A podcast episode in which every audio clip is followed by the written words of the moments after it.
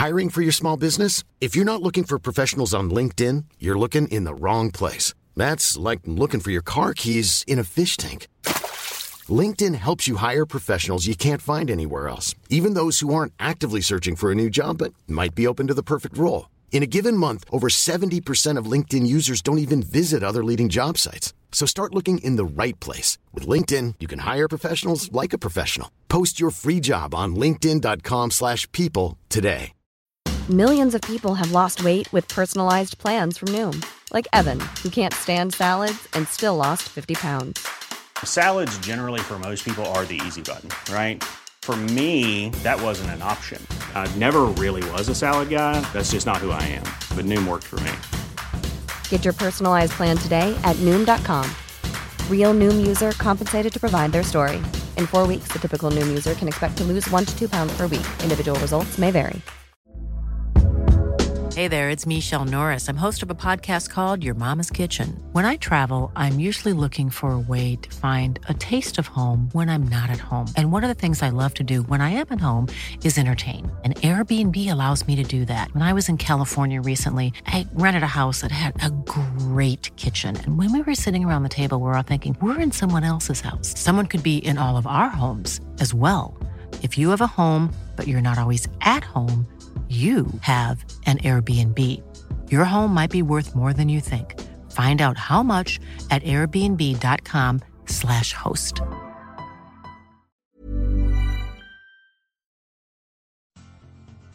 Are you a lifelong fan of General Hospital? Are you a new fan who wants to know more about the history of the show? Do you enjoy talking about the show with others? Do you find yourself yelling at the TV? Is your self-care an hour a day in Port Charles? If so, we invite you to join hosts Amanda Kimmel and Shannon Kotch at the place where all the hidden conversations take place and secrets are revealed. Meet us at Pier 54, a General Hospital fan podcast. Hi. Welcome to the Port Charles 411, all about Thanksgiving. You're so excited. I am. I love Thanksgiving. I love the idea of Thanksgiving, but it's so much running around. I don't love Thanksgiving for all of that.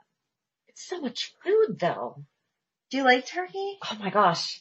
Yes. No. See, I make the turkey and I take like a little sliver just to make sure I didn't kill anybody, but I am not all about turkey. Mashed potatoes. All about all of it. And the stuffing and the cranberry sauce.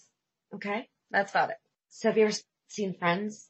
I have seen Friends, but I don't know what you're going to tell me because I wasn't addicted to the show like you are. Monica makes Ross this sandwich and it's like a Thanksgiving leftover sandwich. Yes. It's so good. We talked about this before. I don't know if it was on here or not, but there's like a recipe for it and you... Well, I made it before I found the recipe online though. Because all you do is you soak a piece of bread in gravy. I know that we have this conversation. That's the moist maker. And then you layer it with like the mashed potatoes and then the turkey and then the moist maker and then the stuffing and then you spread the cranberry sauce on the top. Like mayonnaise and however much you want. Yeah. Oh my gosh. It's so good. Put it on toast. I really like it on 9 grain. Okay. But the Quartermaines don't do that. And no one in Port Charles says that. They don't. Maybe you should let them know. I should. The Quartermaines, as we'll get into, I think everyone knows by now, have pizza. And the reason is because they always make such a big mess because of all their fights and whatever. They should be able to make those sandwiches because you just pull a little from here and a little from there. Exactly. So you should let them know. And that's always the problem is the turkey goes awry.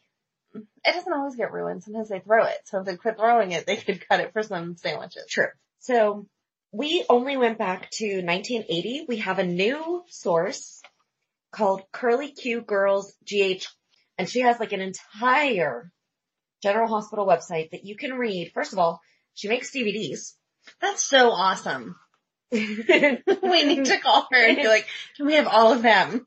And she gives descriptions of all the episodes. Yes. And all the major things. Like not only did she hit on Thanksgiving, she did Christmas and New Year's and the nurse's ball and the masquerade, whatever. And wish we had found her for other things. Yes. Yes.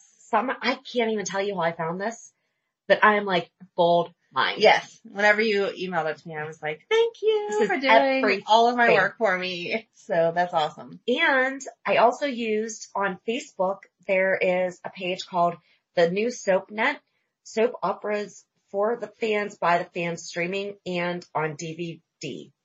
Oh, okay. So they posted a bunch of General Hospital videos mm-hmm. of Thanksgiving. And the first one that they posted was 1978. So I know that I was getting started in 1980, mm-hmm. but we're talking about this. Okay. Because I got to watch it. And it was Steve and Audrey's first Thanksgiving together. Aww.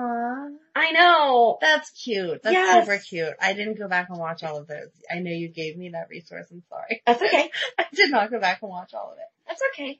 It was hard to find stuff for Thanksgiving. It was. I really thought there was going to be too much information, and there's not enough. A lot of ones, even this Curly Q that we used, thank you so much for all the information, but it went into a lot of the storyline. Right. And I just wanted, they did Thanksgiving here. This is like the point of it, and right. then move on to the next year. So I'm not hitting on every year, because if there was nothing Thanksgiving related, I'm right. not getting into it. I agree. And I mean, obviously there's going to be a little bit of some things, right? But like Leslie Weber was having dreams about her talking to Rick and about the affair with Monica, you know, like that was mentioned because it was also carried through the entire episode. Yeah. Laura and Scotty were talking about going to the big football game in Port Charles. Aww. So the Port Charles University football game used to be a big deal because it is repeated year after year after year. At the hospital, I think it was Steve was talking to Jeff about Stephen Lars had died.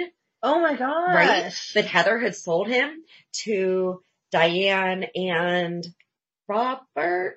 I could be wrong on the guy's name. I think it's Diana and someone else.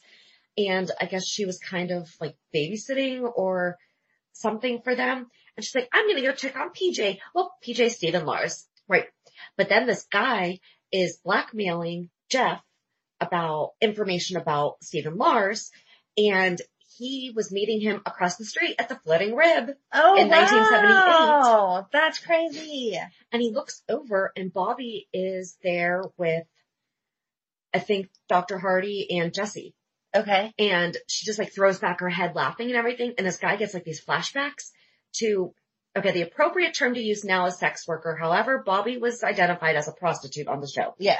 So I understand we have changed. We have bettered that term, but this is what was said in the show. And so he recognized her as being a prostitute.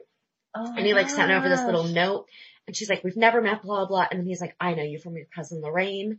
And the look on her face is like, crap, you do know me, you know? Oh, I'll have to go back and watch that now. Yes. And then Tracy, Jane Elliott, and I mean, we know she's aged, but she looked like a little porcelain doll. Aww. And she calls Mitch, and she's trying to get together with him, and he's like not asking her to come along. He's telling her what he's doing. Oh. And then she hangs up because she finds out that he's going to the game. And she tells Bobby, I'm going to go to the football game. She has no idea. She goes, if I hurry, I can make it in time for kickoff. Is that what it's called? You know, stuff like that. That would be how I would. And she winds up wearing a fur coat. Oh, wow. And Bobby's like, you are overdressed. But so it was really just nice. And then the Webbers had Thanksgiving at their house, and they had a maid named Alice. Oh, that's weird. Yes. I mean, we talk about them reusing names all the time, but that's weird. Right. So then we pick up in 1980 because I did not go looking for 1979. Okay. And this is where there was an Alexandria Quartermaine who's Edward's niece. And she was trying to get Luke to help her with her mission on, like, finding all the information about the Cassadines. Okay. So she invited Luke over, and Luke and Laura had spent, like, a summer together on their little adventure and everything. Mm. And he's sitting there, like, having champagne. And meanwhile, Laura was at the house with her parents, with Leslie and Rick. Okay. And they're both fantasizing about each other and what they did over the summer and all these different things. So Ann and Jeff are together at the Hardys, and Alice had called Jeff to go visit Heather because she was in the asylum and she couldn't remember. And this is Heather Weber. Right. How many times has she been in the asylum? I don't know. We need to make that a whole thing. But when they arrived, she asked them to tell her about Thanksgiving and Thanksgiving in the past, claiming that she can't remember. And she asked why Jeff never hugs or kisses her, pretending to be innocent about how marriage works. Meanwhile, you know, she's definitely faking it, I think. She always is faking it, I'm pretty sure she was. And then everyone was going to the football game. And so they're in the park, and Laura sees Claudia and Brian and Richard Simmons. And Richard's asking her, so when are you coming back to exercise class? And he was not as flamboyant. Oh. You know, he was just a guy asking when she was going to come back. So did he get his, I mean, I know obviously he was on General Hospital, but did he get his fitness empire from being on General Hospital? I don't think so. I think he was a fitness empire thing before. Already? Okay. Yeah. I think. So then Luke and Bobby go over to Ruby's and they start setting the table, and Luke starts, and they're in Beecher's Corner. So Ruby lived in Beecher's Corner. Weird, right? That we didn't know that. And they're setting the table, and Luke's like, it's crazy about how like an hour and a half ago I was sipping champagne at the Quartermaines, and now I'm going to be eating Thanksgiving dinner out of chipped mugs, or off of chipped plates and stuff, and how it would just be so nice to have money and stuff like that. Luke never changes. And Bobby was basically like, knock it off. And then Luke winds up calling Laura just to wish her happy Thanksgiving, and it was really sweet. And then in 1983, there was no Luke and Laura or Robert and Holly, no Monica or Lee. And that's what they say. And it says that Leslie grieved over Laura because this is when they had assumed that Laura had died. Mm-hmm. And the Quartermaine celebrated with Grant, Celia, Mr. and Mrs. Q, Tiffany, and Alan. Tiffany's cab driver decks Grant because of his past. So then, like, Dr. Hardy and Audrey had dinner with Jesse, Gail, Blackie, and Lou. So kind of like you said, like, there's a lot of storyline just mentioned, but I'm going to try to stick to just Thanksgiving-ish. Yeah. So, like, in 1984, the only real Thanksgiving thing says that Felicia was crying over her turkey. Frisco wasn't around. They were doing their Aztec princess mystery thing, so they were in Arizona? Yes. Okay. Then Tanya had gone over to General Hospital to keep Tony Jones company, and that was BJ's mom. And they dance together, and he sweeps her into his arms for a big kiss, and they make out in a hospital bed.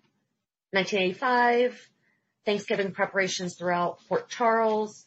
Steve, Ruby, Lee, Dan, Brian, and Claudia at Kelly's. At the Brownstone, Bobby, Jake, and company do some celebrating of their own. Jimmy Lee and Celia pay a call to Callie's for some good cheer. Sean Donnelly interrupted the Q's Thanksgiving dinner and tells Jimmy Lee and Edward in no uncertain terms to stay away from his business and his property. Robert places a call to Holly to wish her a happy Thanksgiving. And this is the Hardys' annual, it says the Hardys' annual Thanksgiving celebration. But what does that mean? I mean, everybody has an annual Thanksgiving celebration pretty much. Right. I'm assuming it means that friends and family were invited, not just if you didn't make your own turkey, you knew you could go over there for food. Oh, let's just pretend that that's what that is. And then in 1986, it's Thanksgiving Day. Jake, Bobby, Terry, Tiffany, Ted, Buzz, Sandy, Ruby, Patrick, Tanya, Tony, and Dan. Ooh, that's a lot of T's. Spent it at the Brownstone. At the Hardys, the Quartermaines and Jesse celebrate the holiday, and that's really the only Thanksgiving-ish information. So, sorry, kind of anticlimactic. All right, so I picked up on 87. Again, tons of information if you know the storyline, but I feel like getting into the storyline is not going to help anyone because they're referencing people that I don't remember very well. So for 87...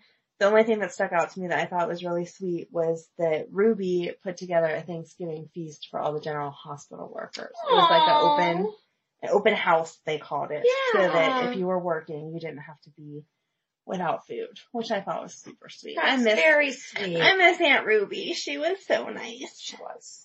Then it goes to 89, and there wasn't anything Thanksgiving-ish. So. Okay. If you want, and apparently nothing in 88 either. Right. It didn't even address 88 and 89. You know, it gets into, it says Dawn joins the Q's for Thanksgiving. And then it gets into storyline of Alan finds Dawn's birth certificate. But I don't know who Dawn is to get into all that. So, no. So there was nothing in 89 that, you know, stuck out about Thanksgiving-ish. 1990, it says Anna is not too happy when she learns Robin invited Edge to dinner. Ruby serves the homeless at Kelly's because she's so nice. Yes. Tom thinks Steve may retire as COS.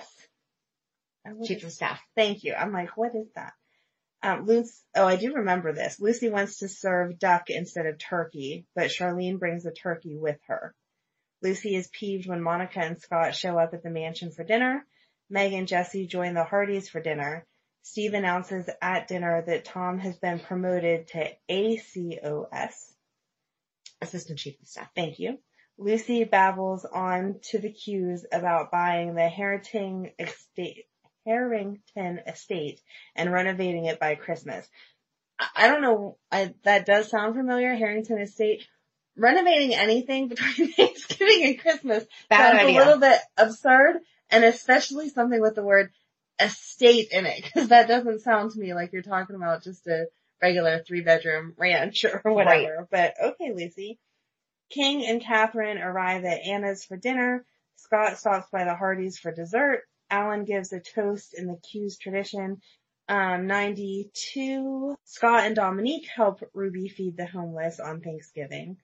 Oh, I liked Dominique too. They're mentioning names I remember. Tiffany had second thoughts about joining the Joneses for Thanksgiving dinner. Julia books a table at the grill for dinner with her and Brenda. Brenda ditches her though. Karen and Rhonda, which was Karen's mom. Karen and Rhonda join the Q's for Thanksgiving. AJ is in a foul mood as he receives a letter from the PI saying that he has no leads on Nikki. AJ flies off the handle when Jason says that Nikki is not worth all his pain and takes off. Sean and Tiffany have dinner with the Joneses. Jenny tells Paul to stay away from her. Lucy is back in Port Charles and sees Scott and Dominique together. Brenda comes back to the hotel to have dinner with Julia. Jason and Karen find AJ on the docks and convince him to come back to the house. AJ and Jason make it in time for dinner with the Q's. Scott calls Lee and Gail to tell them that he and Dominique have decided to stay married. Jagger misses his brother and sister and vows to find them. I love Jagger. You do. In case no one knew that, you needed to hear it. I love Jagger. So yeah, there wasn't anything Thanksgiving-y in those years either. I do love hearing about Ruby. She was so nice. I feel like I would have liked being her niece because she was so sweet to everyone all the time. She was very, very family-oriented. Yes, and she was always giving. Like, that's all they ever say about her. I'm sure we're going to do something about Christmas, and I'm sure there'll be stuff in there, too, about all of the stuff that she did at Christmas because she is so nice. But that's it. So, in 1994, Audrey and Steve are having dinner at the Port Charles Grill. It's a fancy-schmancy dinner. It's a fancy-schmancy place. The hotel before Carly and them got the hotel. It would be the same thing. I don't know what Carly's restaurant called. I think it's just Metro Court. Like, and the whole thing is just Metro Court. Yeah, but you're right. Most of the time, the restaurants inside a hotel has a name. I'm pretty sure that's the hotel restaurant. Okay. I'm sorry for it, but that's where I'm at. They hadn't heard from Tom, who's out saving the world while ignoring his family. And this is Tom Hardy. Yes. Steve wants to get out quickly so he can watch the Port Charles University game. Why do we not have that anymore? Because I do not remember that. And now we're getting into years, that we definitely watched. Yep. And he's antsy till the end when he gets to go watch it in the kitchen because the server kept coming over and giving him updates in his ear. Oh. Yep. At the Brownstone, Tony, Bobby, and Robin and Stone are getting everything ready. And Lucas comes with Maxie and Felicia bearing sweet potatoes. And I love this line. Maxie, who has soap aging syndrome, has helped with the marshmallows. As has Lucas, who doesn't, which I'm thinking means who doesn't have soap aging syndrome yet. Right. Who ate some first. And Lucas said it was a good day. And then Maxie is thankful for the new baby because Felicia's pregnant. And her new heart. Mm. Yep. Robin and Stone are creating their own magic in the kitchen, and Mac basically interrupts. And, they weren't really. Yeah. But, they were making out. And it's funny because, so I watched this. It's also on the New SoapNet. It's one of the videos that they, Okay. And Robin and Mac were, yelling at each other. And, she was kind of bratty. Mm-hmm. She played a typical teenager very well. Yes. And the show actually opened with Lucy talking to a sunflower, saying how disappointed she was for Thanksgiving. And the doorbell rings, and she's hoping that it was Kevin. And remember how you just mentioned that she wanted duck? Yeah. So there's a delivery man holding with a Long Island revenge duck, and he won't take it back. And to her horror, it's alive. Oh, my God. So she was that sent from Monica? Does it say who sang it? It doesn't even say, no. I would think it had to be from Monica because she loved to. But I think that she might have ordered the duck, but incorrectly ordered a live duck. Oh, okay. So Lucy went to the PC grill to have it dispatched. Carl is no help and won't take it to the chef to be killed as they are busy and don't have the time. Lucy threatens her with ELQ stock but gets no satisfaction. The Quartermaines are settled down to watch the game, and it is like a typical family. All the guys are sitting on the couch. There's AJ, Jason Quartermaine, Alan, Edward, Lila's in her chair, and Monica walks in front of the TV, and they're all like, Monica, get down! Oh. You know, it happens at home. Yeah. You know? And Lila announced no TV, and Edward said it's not TV, it's football. Lila wants to have a conversation about their blessings and to have a moment of reflection to, you know, think about the past year. And Edward had just been in court for a murder he did not commit. And so he was thankful for that, for being acquitted of a murder that he did not commit. And Monica had breast cancer, and losing a breast took 8 pounds off. And despite the possibilities, the chemo took off another 10. And she's always wanted to be a size 0. AJ gets right into the spirit of things by being thankful that he hasn't had a drink in months because he wouldn't want to be in an alcoholic haze and miss all the dulcet tones of his family fun. Alan comments about self-pity. And so, they just go back and forth bickering, and then who shows up but Lucy with the duck. I'm going to send you a live duck for Thanksgiving. No. So then, the Quartermaines wind up passing the duck around, and this, that, and the other thing. Then Lucy winds up leaving with the duck, and she apologizes not having a baby seat for the duck, and she has it, in this carrier. She rattles on, explaining the Lucy version of karma, and wouldn't it be funny if the duck was a former enemy of hers that she could eat? And then she realizes it could be the reincarnation of Victor Jerome. Wow. Right. And then she realizes that she's beginning to bond with this duck. Oh, my God. But then she goes over to the Brownstone, and Kevin's there. Mm. She walked in on the Mac-Robin fight, and this is when Mac still had a slight accent. It was really bad.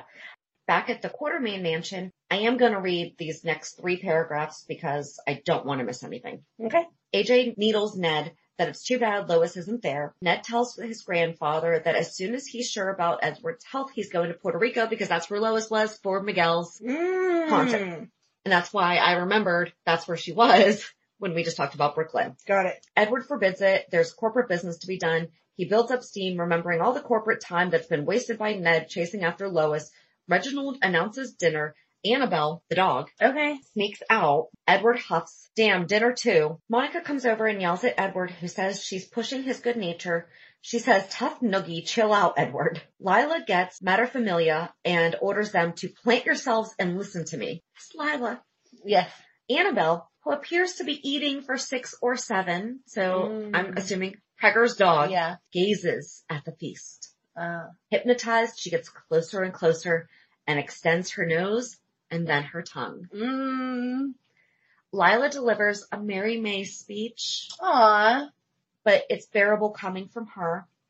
We are the most fortunate people on the face of the earth, she starts, and tells them to take a moment to remember how much they depend on each other and how much, despite some pardonable lapses, they love each other. After a slow scan of the shamed faces, she says, let's go to dinner. Annabelle takes the leg and vanishes. Just as the family reaches the door and looks upon disaster, Ned picks up the clean carcass and says, pizza anyone? Reginald informs them that the cook is planning to fall on her carving knife. Bet they wish they had kept the duck. Lila insists that they should sing the psalm, and Annabelle is sharing the spoils with Foster. Foster was Luke and Laura's dog, wasn't it? Yes. Okay. And I think this is the first time that they sing, We Gather Together. So 94 was kind of a launch pad for what we know. Right. See, I thought it had gone back longer than that. So did I. Well, when did John Engle become Edward? I don't know. Because that might have been why, because he sang. Oh, so I don't know if the other Edwards did. That would make sense. But Annalita, did you ever watch that clip? I did not. I'm sorry. It was 2 minutes. Sorry. All right. So then. So 94 had a lot, but it's a lot of stuff that is still referenced today, so I felt like it was important to give. Oh, yeah, definitely. The whole background there. And then in 95, it was Emily's first Thanksgiving without her mother, and so she was with the Quartermaines. Oh, I forgot one thing that happened in 94. I think that at the Brownstone, they burnt the duck, or they burnt the Turkey and wound up ordering Chinese. Oh, okay. Because then in 95, Catherine and Mac are too busy smooching to cook, so they order Peking duck. She's a little disappointed that her plans to cook him a traditional meal have fallen through. He assures her that Chinese food is traditional to him because he's Australian. Right. He doesn't know. And then at the Brownstone, Tony notices that the turkey has shrunk, and it turns out that they're having roast duck instead. As Bobby burnt the turkey last year turned out so badly, she thought that she would try something new. Tony says he's become an expert at rolling with the punches, and Bobby is grateful. But there's one thing. He has invited Lucy and Sigmund, which is what she named the duck. Oh. Meanwhile, Lucy has lost Sigmund. Oh, no. He's not in the bath and the window is open. Where can he be? Meanwhile, back at the Quartermaines, the Harmony is limping on with a little help from Jin. And at the Brownstone, Felicia and Maxie are working on the hors d'oeuvres when Tom comes bouncing in. He has plans to play with the kids and Felicia in the back, and Tommy comes bouncing down off to have Thanksgiving dinner with Mary May and family. Aww.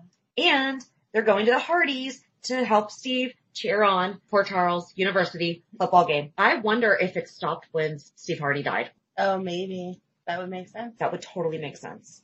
And then there's just a lot of storyline in 96. Brenda and Jax are celebrating their first holiday season as a married couple. Mm-hmm. Yep. She asks if Australians celebrate Thanksgiving. Jack says that his family never did, but they did when they moved to Alaska. And then we didn't eat dainty little birds. Lady Jane usually bagged a moose. Wow. Lady Jane was awesome. Brenda doesn't want to hear about that. She gets up close and personal. She tells him she's going to show him what Thanksgiving is all about. Wow, I've never heard Thanksgiving used as an opening line like that before. And she says that he shouldn't make fun of her culinary expertise. Then just a bunch of drama with Sunny, Miranda, Jax, and Brenda. Kevin is watching football and sharing popcorn with Sigmund. Oh, my God. So obviously we found Sigmund. Yes. She comes in with veggies and is amazed that he's watching football, and he belches. Kevin. Mm. Right. They think it's actually Ryan. Oh. But I'm not going to get into all of that. Right, but that's interesting. But that explains the belching. Yeah. And then it says something about how there's a light tapping at the door and Lucy worries. Did Kevin invite anyone? It's Sigmund, who apparently forgot his keys. I'm just going to read the duck stuff. Ruby attempts to kick Sunny out of Kelly's, which is closed for their annual Feed the Poor time. He brought a message from Robin, who is dishing up food at a homeless shelter. He also brought a check and tells Ruby to go get some rest. He and his henchmen will continue to serve meals for the day. Right. Edward is relaxing, and Alan, Monica, and Emily come in with some wood for the fireplace. So they stand in front of the fireplace hugging, and Edward says, you keep this up all through dinner, and you will make Lila very happy. Emily hopes that they won't have pizza again. So then this was also the year that Jason drove his motorcycle into the room. Mm. And Lila hopes that he'll stay for dinner. And he says, oh, grandmother, I can't. I've only got enough time to rip off a few candlesticks and meet up with my buds at the tattoo parlor. What? At this, Emily lights up. Oh, Alan, can I go, please? I've been dying to get Quartermaine rolls tattooed on my thigh. Alan beams. Of course you can, my precious girl. Edward says, have you all gone staring mad? He tells Emily she is not setting one foot out of the house with that hoodlum. Emily sweet talks him. Edward, I would rethink that position. You see, Justice and Sunny have taught me to use surveillance equipment, and I've taped all your private conversations. If I don't get my way, I'll turn them over to Dara Jensen. Ooh. Yep. And Monica says, I'm so proud of you.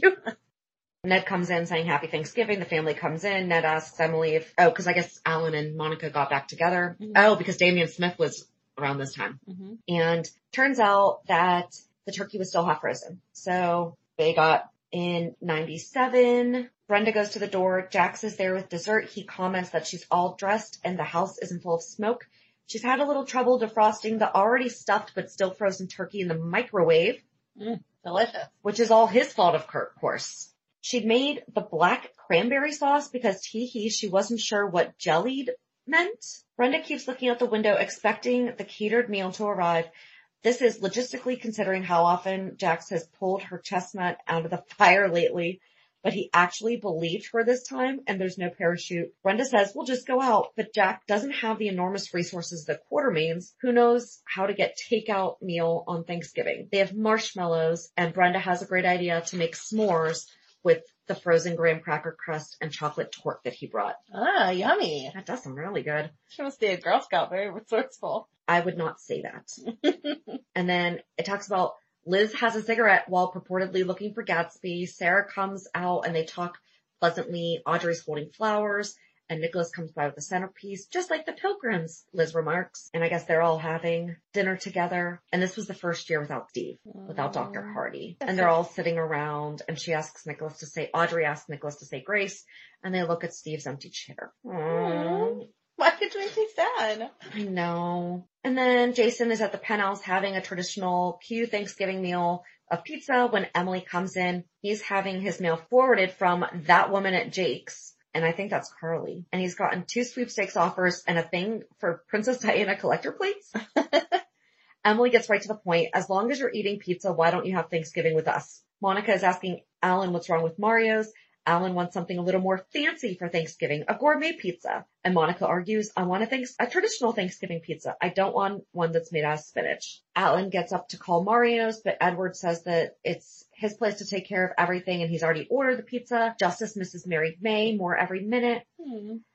And you mean we're giving up on our turkey dinner without a fight? Edward, indeed we are not. He has plans to pile into the limo after dinner and take pizza down to the homeless. Aww. Yep. And then the bell rings. Okay. Reginald comes in with 3 pilgrims with pizza. Raoul barks. The family discusses the masks, and then the pilgrims pull guns. They are being robbed. And basically they have no money, and the robbers are yelling at them, and Edward's like, why would I have a ton of money in my own house? Yes. AJ asks for his wallet back, and Justice gets his driver's license back. Monica goes for her contacts, and Keisha is surprised she wears them, because that's important to note. Ned rescues his cell phone, and Edward goes to retrieve his gold pen. Lila has apparently been at the martinis again because she interrupts, I beg your pardon, that's solid gold. And they all discuss this. Robber number 1 says, we can't go back for $64. Alan agrees that the Quartermaines would be laughing stocks if that got out. Lila tells a robber that his mother should have taught him better than manhandling an old lady in a wheelchair. The bad guys dither. Lila says it's almost upsetting. I love her. She's so proper. Your mother would be ashamed of you. Alan suggests that they take the ugly vase, and the Quartermaines try to get rid of other stuff. Edward wrote a note for Annabelle to take Foster. Jason shows Emily the cooked turkey he plans to use for sandwiches, so he made a turkey. Okay. He just chose to have pizza. But then Emily comes... I guess she goes back to the Quartermaines and she's surprised that they're getting robbed by pilgrims. They'll be in big trouble when her brother Jason hears about this. She mentions Sonny's name. The Quartermaines are interested to hear that Jason lives in the penthouse now, but the robbers are more concerned about the dreaded name Jason Morgan. Jason comes in with Pete and the turkey. The robbers rush out, leaving everything and knocking the turkey to the ground. So they almost had it. They leave a note from Tracy, who has planned this robbery. Raoul comes in with pizza all over his face. So they order Chinese and sing their song. November 1998, No Thanksgiving episode aired. The show re-aired Luke and Laura's Wedding. Oh, wow. Yep. And in 99, Edward felt he had thwarted the annual Thanksgiving bust by buying 2 new ovens. Then they wound up eating pizza again, and Carly's looking on from the door as they're singing their song. Luke was at the club drinking when the phone rang. It was Lulu calling to wish him happy Thanksgiving. He continued drinking, noticed the light blinking on his answering machine, and listened to a fake message from Felicia. And then he remembered his adventures with Felicia, because this is when they wound up kissing and stuff in Mexico. I know, I did not like them. Did not like that storyline. Did not like them at all. Laura arrived at the club with Lulu to tell Luke happy Thanksgiving in person. Laura called Mrs. Lansbury to tell her that she'd be late. Oh, okay. She remembered the bad times with Luke from the time he found out about her affair with Stefan at the trial until present. Wasn't that the lady at Windermere? Mm-hmm. That was like the maid, the housemaid at Windermere. Okay. So that's when she was with Stefan. Yeah. So then Chloe, Ned, Jax, and Alexis wound up having dinner together. Jax preferred moose, and Ned was hooked on pizza by being a Quartermaine. Chloe told them tough, as she had already ordered dinner and was going to pick it up. Everyone but Jax left to go get it, and Jax remembered his times with Chloe from the day they met to the present. The song Head Over Heels is played. Later, the 4 had dinner together, and Jax offered up a touching toast. Carly played with Michael in his room and told him they had a lot to be thankful for, but the money and stuff wasn't the most important thing. The most important thing was that they had someone who loved them, and they'd soon be going to stay with him soon. She remembered her life with Jason from the day they met until present. Ooh. And that was 1999. All right, 2000. Carly suffered the after effects of her attack and was too bruised and sore to even get out of bed. She wanted to go to Bobby's for Thanksgiving dinner, but Sunny thought it would be a good idea to stay home with Michael. He cooked a meal for the three of them, and the new family ate their first Thanksgiving meal Aww. In the bedroom. Bobby and Roy prepared a Thanksgiving feast for their extended families and friends. Tony shared pleasant memories of past holidays with Bobby and thanked her for being such a forgiving person. So that would have been after college. Yeah. Gia cooked dinner for Nicholas and herself and was surprised when he told her that he had invited Liz, Lucky, Emily, and Juan. Lucky teased Nicholas about his potential attraction to Gia, while a sad Juan fretted when Emily didn't show up. Poor Juan. They settled in for a nice meal, but Gia decided at the last minute to go to the Brownstone for dinner with her mother and your favorite, Taggart. On the way to the cottage, Emily stopped by the prison to see Xander and lightened his mood by telling him stories about her family. Rather than continue on to Nicholas's, she went back home and celebrated with the Qs. Edward was determined that this would be the first real Thanksgiving the Quartermaines had in years. He gave Cook the day off and hired the chef from the PC Grill. Monica and Alan were prepared for disaster since Cook never let anyone in the kitchen. Their fears were realized when Cook came home early, kicking the chef out and refusing to cook. Everyone was relieved when AJ came home with several pizzas and they sang their traditional holiday song. Aww. Little Michael first Thanksgiving with them. That is what I can't believe that was that long ago. Not his first Thanksgiving. No, but I don't even. But their first Thanksgiving together. 2001. It goes into some of the storyline of Sonny and Jax and the back and forth and whatever. So again, sticking just with Thanksgiving. Sonny shares a Thanksgiving dinner with Mike, and Mike begins to confess past sins until Sonny overrides him with his own admissions. Which I don't remember exactly what that was, but it made me want to go back and watch. What good stories were we giving out? Luke makes it to Bobby's home for the holidays, but Bobby and Scott get detained for speeding. Laura asks Luke to fill in as host opposite of her, and Luke finally agrees. Later, everyone is happy as they sit down to Thanksgiving dinner. Serena approaches Laura and asks her if it's true. Laura asks her what it is, and Serena says that Lulu told her. After Laura tells her that it's okay to say whatever she has to say, Lulu announces that Laura is going to marry Scott, which Laura had not yet decided, and Luke's happy face goes into a shocked one. Lucky speaks to Elizabeth over the phone, and he clearly remains unsettled. Nicholas also appears troubled after Stefan speaks badly of Starvers, and Nicholas slips away, leaving Gia with the Cassadines to visit Helena in prison. At the same time, Alan hopes for a real Thanksgiving dinner, which does not consist of pizza, at the Quartermaine mansion. He sends the cook away and hires a chef to make a real holiday feast. The Quartermaines almost have a normal Thanksgiving dinner until a food fight occurs between Monica and Skye, which ruins dinner, especially the turkey, which goes flying into the mantle. The Quartermaines are stuck with pizza once again. I wonder why this pizza place has not developed a turkey Thanksgiving pizza yet. Do you know how good that would be? That if you had like just shredded turkey and like maybe mashed potatoes as the quote unquote sauce, and then with the turkey and cheese on top? Pizza place down here does that. Are you kidding me? No. That's awesome. Franco's? No, Lelulo's.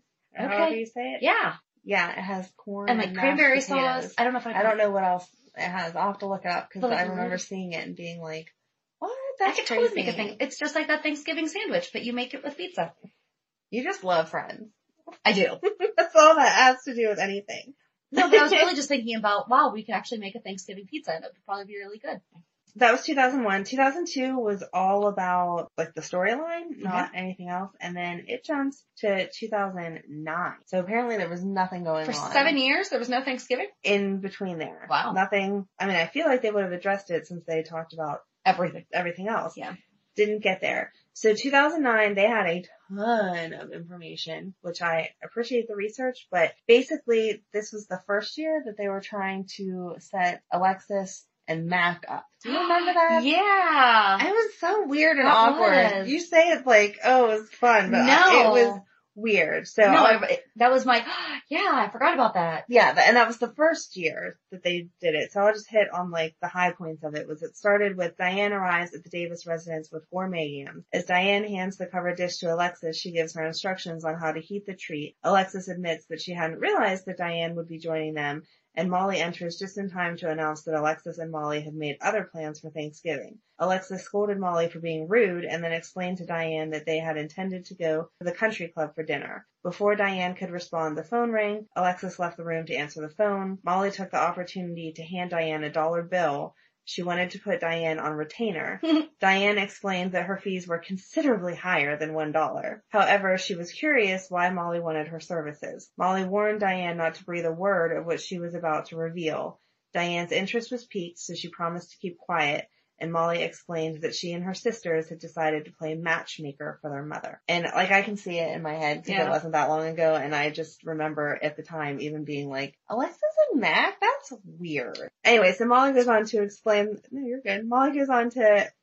that Alexis has horrible taste in men, so this might be her last opportunity to find love. Diane, of course, is always for a good setup, and so she kind of laughs about that.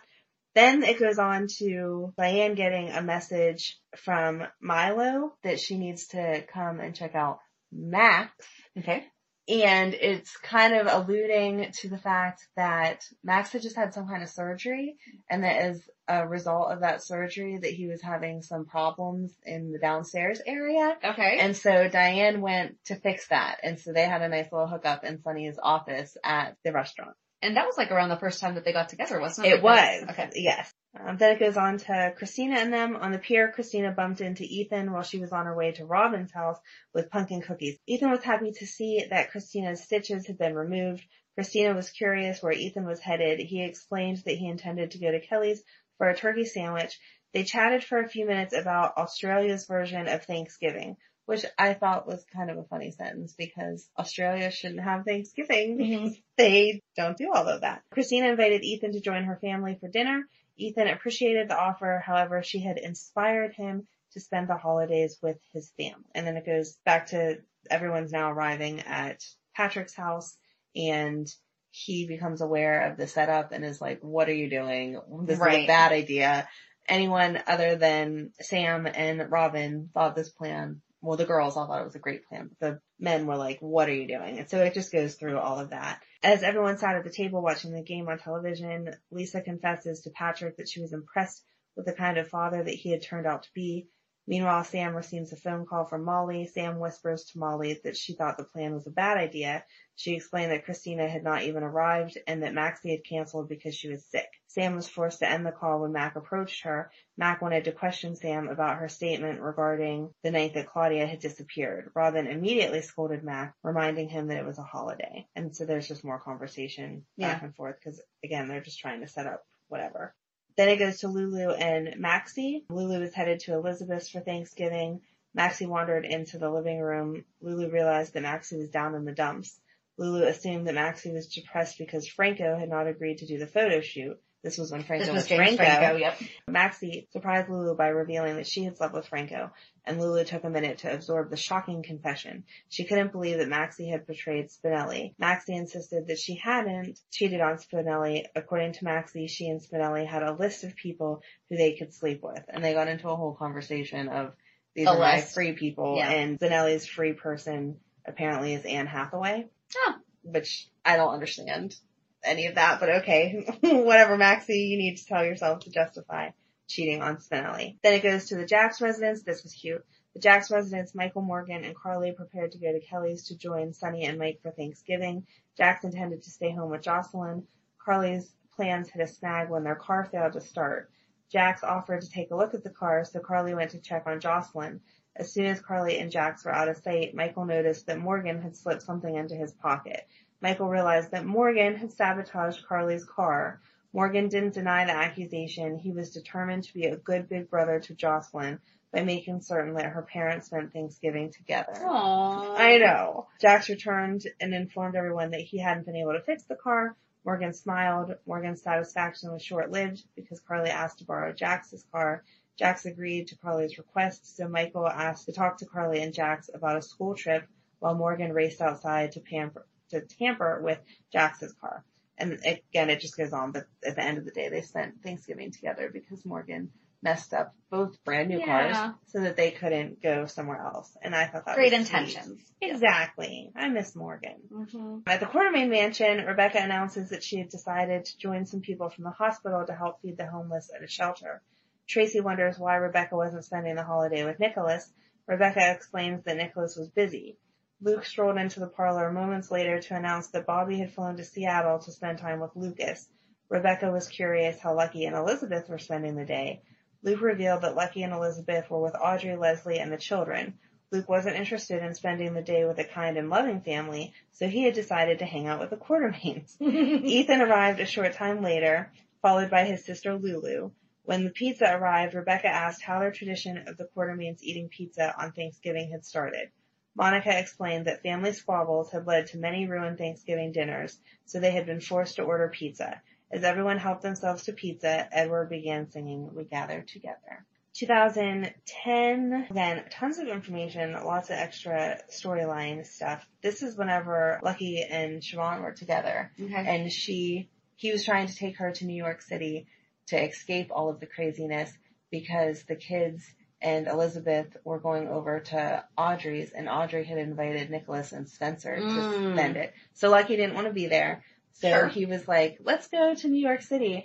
But then the conversation happened about how crazy the Quartermaines and all that are. And she was like, no, I want to experience this. Right. Let's have a great Thanksgiving with everyone. Alexis and Mac are being set up again this year.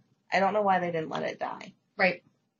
Or keep trying throughout the year. Yeah. It's only a Thanksgiving thing that we do. Right. They decided that they hadn't had enough dates. Like Alexis and Mac hadn't had enough dates in the previous year that they were making plans to spend the holiday together. So the girls decided they would push them together, which if they weren't making the plans to be together, they obviously didn't want to be together. Diane also brought up that this was the 1 year anniversary to Max because they had hooked up a year earlier. So that was cute. At the Quartermaine Mansion, Edward studied a picture of his beloved Lila for a long moment and then went to join his family in the foyer. Don't cry over Lila, Shannon. It's okay.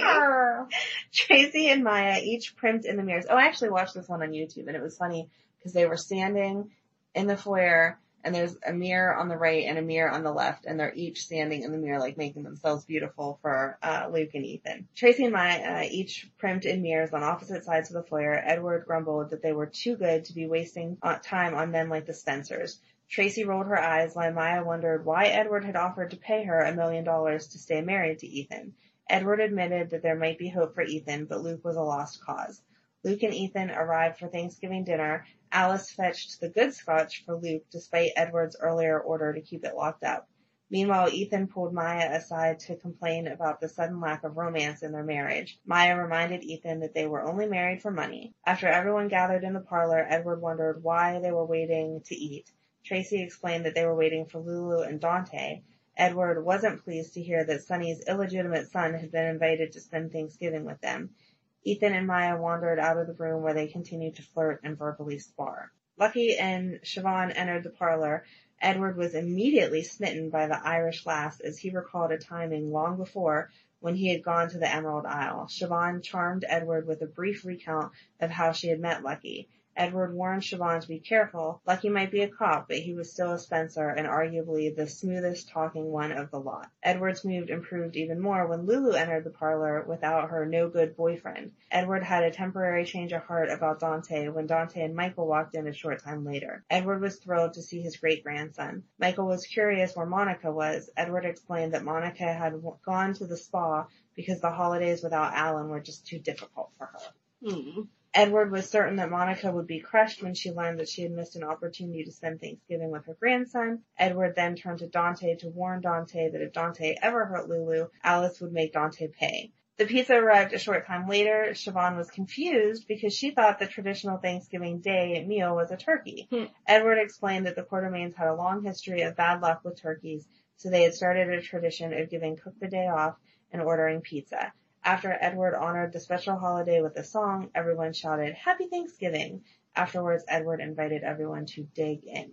I do remember him flirting with Siobhan, Edward flirting with Siobhan, which was super cute because he is a flirty old man. And then 2011, a lot of content of Kate and Sunny, not anything really that Thanksgiving-ish, so I'm not going to get into all of that extra stuff. She was talking about how she had given up a lot in her life to become Kate. And oh, this is when Carly and Sean were like starting together, which I kind of forgot even happened. Yeah. So Carly revealed that she was having dinner at Kelly's with Sean, so she invited Michael to join them. Michael declined because he had decided to have dinner with the Quartermaines. Carly was disappointed, but she accepted her son's decision. After she ended the call, Sean tried to cheer her up by tempting her with more food. Later, Carly conceded that Sean's meal had been the best Thanksgiving dinner she had ever had. Sean made Thanksgiving dinner, and she ordered in. And so originally she was like, no, this is just as good. And he was like, yeah, no, it's absolutely not. So that was like what she's talking about as far as his being the best meal ever. And then he had a pecan pie, and she wanted the recipe for it. And he was like, if I give this to you, do you promise that you're not going to take it to your restaurant and start making it and sell it? And she was like, no, I wouldn't do that, blah, blah, blah. So that was their moment of, you know, flirting and getting together and whatever. And so Carly decided that it was time to get her daughter home to bed, but Sean wanted Carly to stay. Carly agreed, but only if Sean worked his magic on the jukebox. Sean accepted the challenge, selecting a romantic song, and then pulled Carly close for a slow dance. Sam and Jason talking about if they're going to go to the Quartermaines and what are they going to take and blah, blah, blah. So finally we get to the Quartermaine mansion, and it says, at the Quartermaine mansion, Alice put the finishing touches on the holiday decorations. Monica warned Alice that it was too much for a pizza dinner, but Edward announced that he had ordered Cook to prepare a traditional Thanksgiving dinner to celebrate Jason joining them. Monica worried that Jason would feel overwhelmed. In the foyer, Tracy grumbled when Michael walked through the front door without knocking. Michael explained that he had been invited and that he was family. Edward beamed with joy when Michael entered the parlor because Edward anticipated a happy family reunion with Jason and Sam. Edward couldn't remember the last time that so many generations had been gathered for a Thanksgiving meal. Alice decided to check on Cook. In the foyer, Alice asked Tracy if Luke was expected for dinner, and Tracy snapped at Alice, which let Alice know that Tracy hadn't heard from Luke. Monica entered the foyer to announce that dinner was ready. Jason admitted that he didn't think he should stay, so Monica implored Jason to reconsider. Edward was delighted that they finally had a real Thanksgiving dinner, so he invited everyone to sing a traditional Thanksgiving song. Jason noticed that Sam appeared uncomfortable. Seconds later, everyone was shocked when Jason suddenly upended the table, scattering food everywhere, and then stormed out. Sam looked around apologetically and then followed her husband.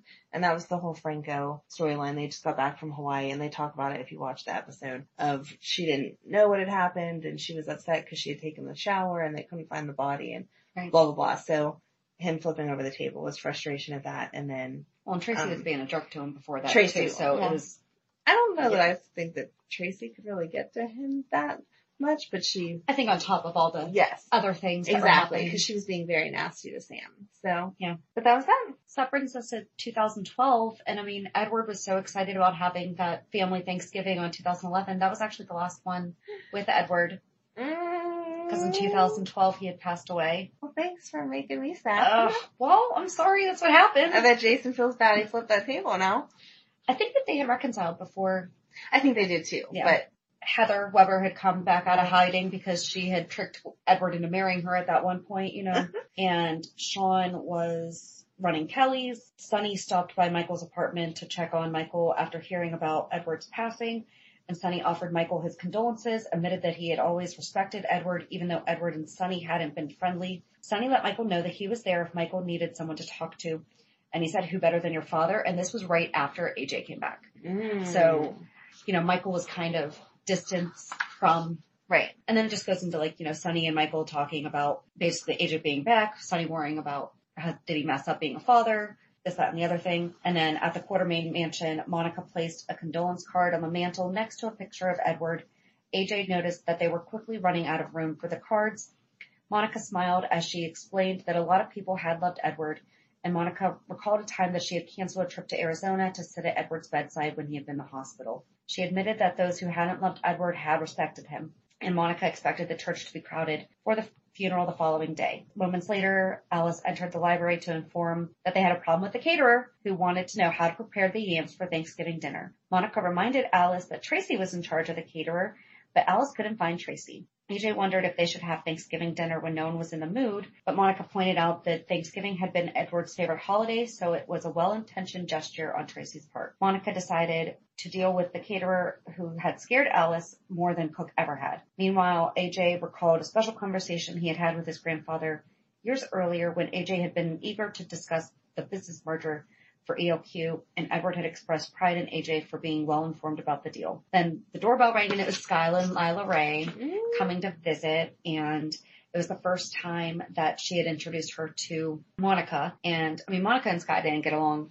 too well, but Monica was really excited to meet Lila Ray, and she confessed that Lila Ray had made her day, and Monica realized that she and Sky hadn't always seen eye to eye, but Monica was certain that Alan and Edward would be happy that Sky and Lila Ray were there. And then, I don't know if you remember, so they keep showing Tracy at the crypt or the mausoleum, you know, speaking to Edward, Lila, and AJ, or Alan. And then Sky winds up coming to the crypt and is like, I just wanted to show Lila Ray who was her namesake and everything. And, I mean, there was a lot of bickering back and forth. And that's a traditional Quartermaine holiday. Right. And Heather wound up breaking into the Quartermaine mansion to look for his will. Sky walked in on her and she held her captive, and everyone heard Sky scream. So they raced to the parlor. Ned begged Heather to release Sky and promised to let Heather leave, but Heather didn't believe them. Alice, carrying a bat, snuck up behind Heather and conked Heather on the head. Heather dropped unconscious to the ground as Sky ran to Ned's arms. Nice, AJ said in response to Alice's quick thinking. Guess it is a traditional Quartermaine Thanksgiving after all. In the library, everyone reminisced about Edward and all the special moments they had shared with Lila and his loved ones. Tracy recalled telling Edward that she loved him during the crisis and how Edward had smiled gently when he gave Patrick the thumbs up after Edward had given Emma the last dose of life-saving serum. Because that was that antidote, the water was tainted, and that was actually the last time that we saw Edward. I mean, he had to have known. I mean, this was just like crazy because you can't plan real life death that way. Right. But I mean, the very last scene we see of Edward Quartermaine is him giving thumbs up to little Emma. Did you cry? Yeah. Because he knew he was older and that he was going to die and that this little kid shouldn't. He just didn't know on the show he was going to too. Right. In the library, everyone raised their glass, as Ned said, to Edward Quartermaine. There will never be another like him. So basically they walked into the parlor to have dinner, but stopped short when they saw that Heather had left it in shambles during her struggle with the men from Friendcliff because they had come to pick her up. Right. Ned tried to be optimistic by suggesting that they could salvage dinner, but Alice called the pizza place that they had usually ordered Thanksgiving dinner from. However, it had been closed for renovations. What are they going to do? Everyone was disappointed because their Thanksgiving dinner had been ruined. Moments later, the doorbell rang, so Alice went to the door, and she was shocked to find 12 pizza boxes on the doorstep. Alice carried them in and told the family about the special delivery. They were unaware that Edward's ghost had appeared in the doorway as everyone joined together to sing the Thanksgiving song that Edward had sung every year. Edward's ghost joined in as he reached for Lila's hand. Afterward, Edward and Lila went to the staircase. Edward asked Lila if she wanted to renew their commitment to each other, and Lila assured him that she did, so Edward smiled down at her. Lila stood up from her wheelchair, and then hand in hand, they walked up the stairs into the light. And that episode was dedicated in loving memory to John Ingle, 1928 to 2012. Wow. I know. It was sad. And then 2013 and 14, there wasn't anything. 2015, Patrick and Emma had Anna, Andre, Sam, and Danny over for Thanksgiving. Emma was trying to hook Anna up with Andre. Like, hey, Andre, do you have a girlfriend? And he's like, no. And he's like, oh. Or she's like, oh, my grandma doesn't either. So that was the year that Sam and them were together. Yeah.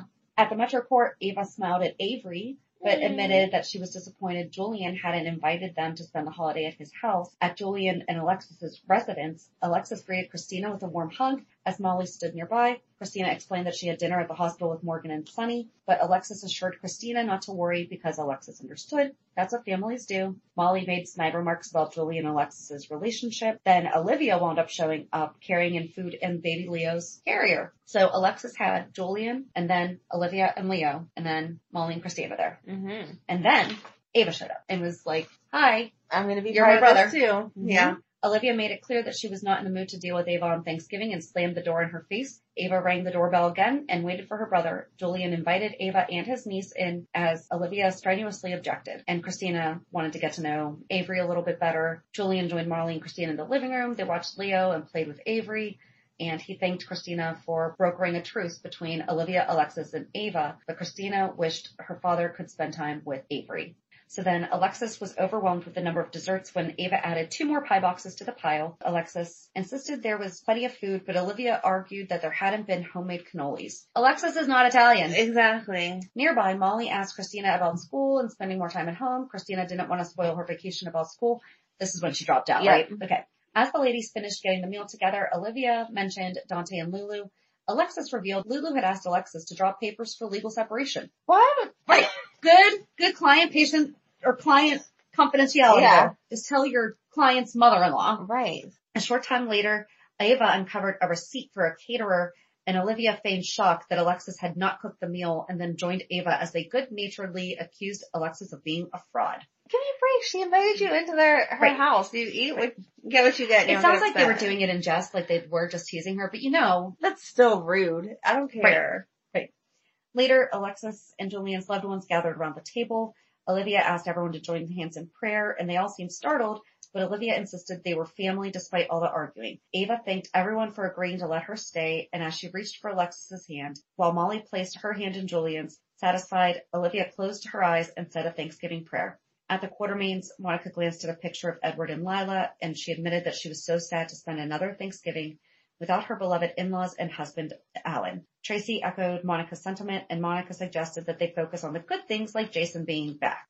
Paul and Dylan were there, and Paul and Dylan were going to make that fried turkey. Oh, yeah. They were going to deep fry the turkey, and then the fuse blew, so Monica wound up getting the pizza delivered.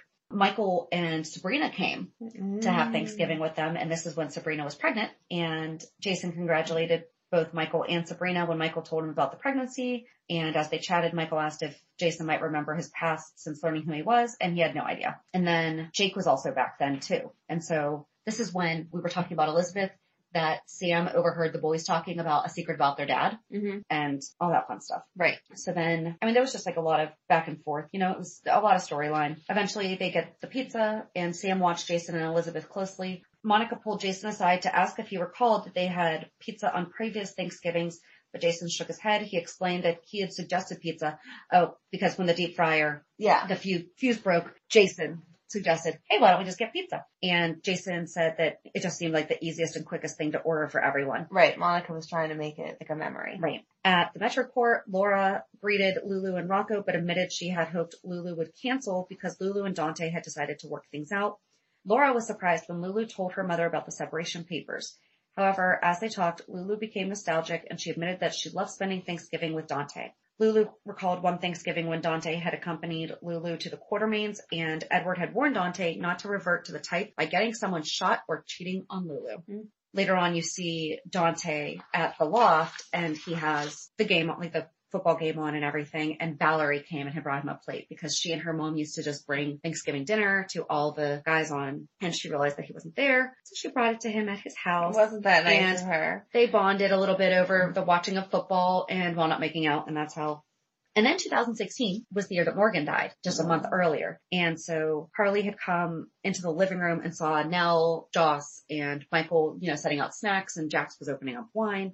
And she couldn't figure out what was going on until Joss said Happy Thanksgiving. And then Carly felt horrible because she wasn't there for her family. Yeah. And Nell had actually gone to the store and gotten everything for dinner. Jax had prepared apple stuffing, which made Carly cry because it was Morgan's favorite. And then they just go back and forth talking about Morgan and how Jason had discovered that it wasn't Sunny's fault that the car blew up. Carly said that she was thankful for all of them. And then Olivia, for some reason, went over to Carly's, and she was expecting Carly to be at Sunny. So I don't understand why she went there. Maybe they were at Jax's house. I don't know. No, because she said that they were in her living room. Yeah. But so she was expecting Carly to be with Sunny, and he wasn't. At one point, Carly glanced at Jax, but she saw Sunny smiling at her instead, and she was startled by the vision, but she quickly pulled herself together and told Jax, Jocelyn, and Michael that she was grateful for each one of them. And she suddenly realized that Nell was gone. So Michael explained that Nell had left to check on a friend. At Dante and Lulu's house, Dante and Nathan sat on a sofa watching a game while Rocco ran around. Both Lulu and Maxie set out snacks. And that's fun, a nice little Friendsgiving and everything. Moments later, the doorbell rang. Dante opened the door and welcomed Kevin. Nearby, Maxie wondered why Laura hadn't arrived with Kevin. Lulu had no idea until she called her mother, and Laura explained she had some important errand to run. And Lulu was disappointed, but Laura promised she wouldn't be too long. Meanwhile, Dante had called to check in on Sunny, and Sunny was basically just drinking. Yeah. You know. They do a lot of running around on Thanksgiving. I don't do too many errands on Thanksgiving. No. Well, and then Laura went and stopped by to see Sonny for a visit and just to see how he was doing. That was nice. I didn't see that. And they talked about Spencer. After Laura left, Sonny picked up a bottle of alcohol and sat on the floor, and he looked at the family portrait as he drank and thought about Carly. Eventually, he picked up his phone and called Carly, but it went to voicemail, and he left her a message explaining that he'd called to check in on her and that he was home alone, but he wished her a very happy Thanksgiving and added that their children were lucky to have her as a mother. And right as he ended the call, Nell was at the door. Mm-hmm. Mm-hmm. Back at Dante and Lulu's house, Maxie greeted Laura and implored her to stop Dante and Lulu from breaking up. Concerned, Laura, and this was a year after they decided on the separation papers. This is like the longest. They did take forever with that, remember? Mm-hmm. Exactly a year. Laura turned to her daughter for an explanation, but Dante and Lulu assured everyone that they were not breaking up. Dante announced that he and Lulu had decided to get married that very night. Everyone was stunned when Kevin added that he had been ordained online and would be officiating the wedding. Moments later, Olivia arrived and asked Dante to fetch his baby brother from the car. So she left the baby in the car. In the car. Mm-hmm. Okay. She noticed how you can't just text and say, hey, can you come meet me down at the car? Right. Or call. Yeah. Okay. Apparently not. Nope. And the food, bringing the food up is more important than bringing the baby up. Mm. At the Quartermaine mansion, Dylan entered the living room demanding to know what was going on because everyone was missing something and everyone was told basically as a ransom, meet here at 7:00. But it was Tracy and she was basically kind of blackmailing them all to get to dinner. Yeah. And Dylan reminded his mother that every year they had tried to have a normal Thanksgiving dinner, but it always ended in disaster and Tracy refused to back down. Basically, so they actually did have a turkey that they were cooking and Ned noticed that the turkey smelled different than he had expected. And Monica became alarmed when Tracy suggested that it might have something to do with Cook's special brine. Monica ordered Tracy to put down the bite of turkey she had been able to consume because Monica had seen a full container labeled brine in the refrigerator and an empty container that Finn had labeled bacteria on the counter. Ew. Yeah. Why would you have... Right? Okay. And why would it be at the Quartermaine mansion? Finn, why are you bringing a container full of bacteria? So then they decided to get the pizza menu. Oh, and then Alexis was at Jean's Roadhouse drinking and Julian saw her there. Mm-hmm. And long story short, she winds up leaving and Julian, cause I think that she was too drunk to drive. Yep. And Julian realized that she had gone out and started up the car and everything. And he wound up getting hit by Alexis. Mm-hmm. She loves hitting people with her car. Does. And then 2017 was when just a lot of storyline too. Maxie announced that she was pregnant.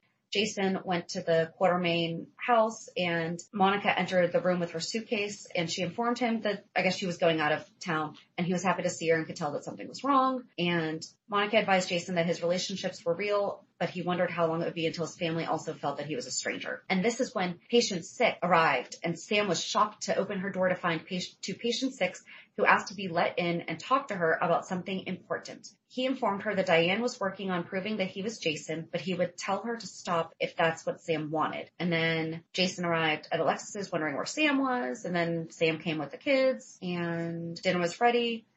Sonny was deep frying a turkey, and Carly said that it was taking too long. She offered for Michael to stay over if he wanted.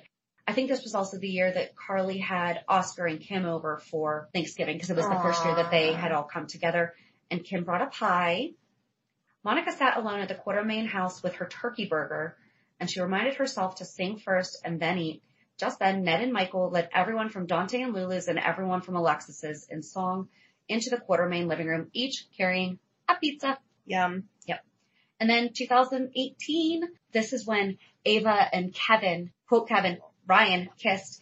And Laura saw it, and she ran out, and blah, blah, blah. Ava said that she thought Kiki would be better off if she wasn't in town, or if Kiki wasn't. I think that's when Ryan got the idea to kill her. I was going to say when Kevin got the idea to kill her, but you know what I meant. Yep. Oscar informed Joss that she was the first person he'd want to tell when he found out about his new diagnosis. However, he wanted her to forget about him, move on, and be happy so she wouldn't have to suffer through his illness with him, and Joss promised to do whatever it took to get him back. Mm. That's going to be only a year. Yeah. Wow. It's been a long year for her. It has. Monica proudly told her guests that she'd ordered a dozen gourmet pizza for Thanksgiving because why tempt fate? Kim commended Monica's decision to donate food to the local soup kitchen, and Monica replied that she wanted to focus on family rather than making a big meal. The doorbell rang, and Ned was unhappy to answer the door to Julian, who was carrying a box of food to donate. Kim greeted Julian, and Ned scolded Kim for being presumptuous enough to invite Julian. However, Olivia admitted that she'd invited Julian, and Julian followed Kim into the living room where Leo was excited to see his father. And then Drew was there, and Oscar, and obviously Kim. Mm-hmm. Yeah, that was a good family one. Yeah. Bobby entered Sunny's, informed her that Carly was at the hotel dealing with the situation. She asked about Jocelyn, and Michael answered that he had gotten a cryptic message from Jocelyn saying that she would be home as soon as she could. Stella entered while Mike was happy to see her because they invited her over for Thanksgiving. Hoped that she would be somewhere more important. Lucas and Brad entered with Wiley, and Brad sharply asked why Michael was there. You know, why was Michael at his own parents' house? Right. Mm-hmm. And why he wasn't at the Quartermaines. And Michael replied that he was going there later, but he asked to hold Wiley, and Brad ran off to get a drink. But Michael's his godfather, so you would be encouraging that relationship. Yep.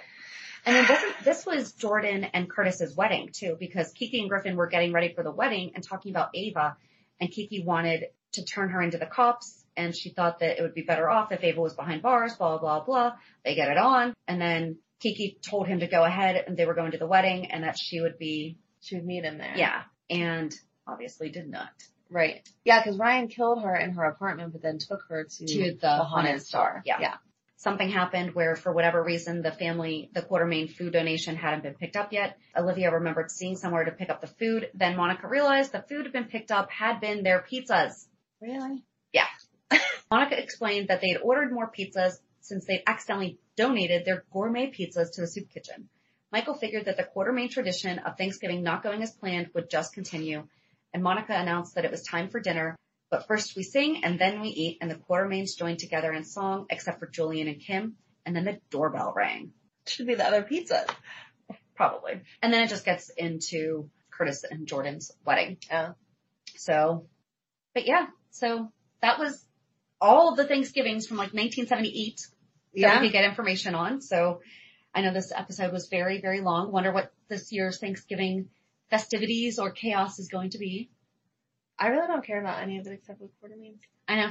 It was very difficult to read some of this just because also the writing wasn't very... It was too much information. It was nice to be thorough, but it was too much because, again, if you needed all that information, just watch the whole episode. Right.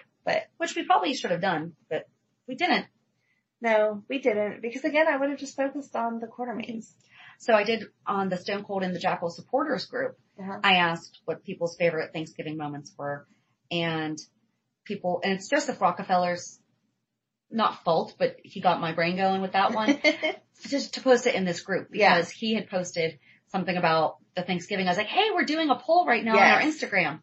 So I was like, you know what, I'm just going to go ahead and ask in this group too. Right. And everyone's saying, you know, the Q's first pizza, 1997, when Jason robbed the Quartermaines, 2012, when the Q's remembered Edward, and then when Tracy blackmails the remaining family members. And it's all about the Quartermaines. A lot of people remembered the one that they were held hostage.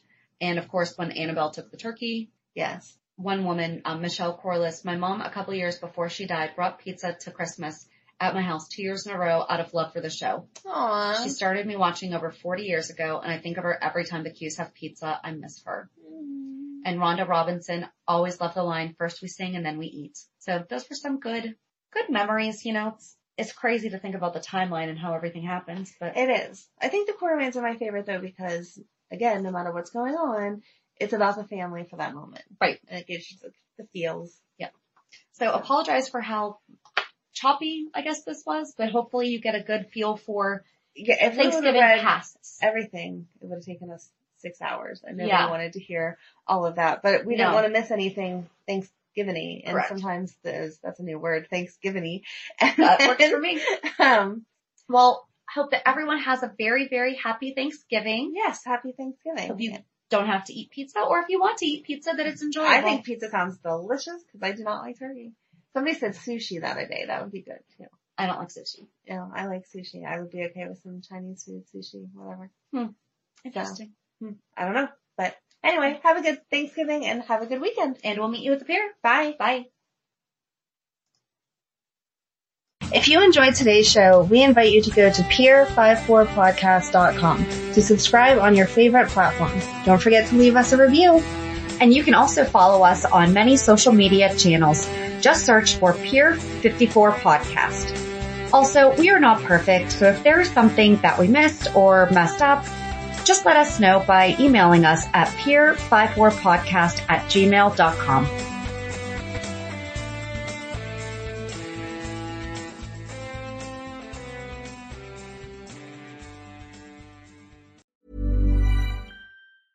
Even when we're on a budget, we still deserve nice things. Quince is a place to scoop up stunning high-end goods for 50 to 80% less than similar brands. They have buttery soft cashmere sweaters starting at $50, luxurious Italian leather bags, and so much more. Plus, Quince only works with factories that use safe, ethical, and responsible manufacturing. Get the high-end goods you'll love without the high price tag with Quince.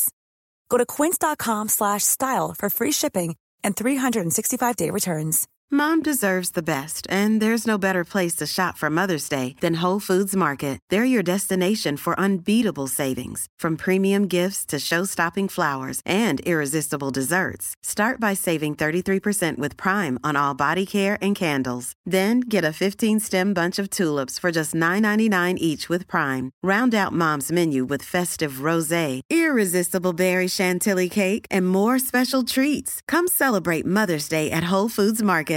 Hey, it's Paige DeSorbo from Giggly Squad. High quality fashion without the price tag. Say hello to Quince. I'm snagging high-end essentials like cozy cashmere sweaters, sleek leather jackets, fine jewelry, and so much more. With Quince being 50 to 80% less than similar brands. And they partner with factories that prioritize safe, ethical, and responsible manufacturing. I love that. Luxury quality within reach. Go to quince.com/style to get free shipping and 365-day returns on your next order. Quince.com/style.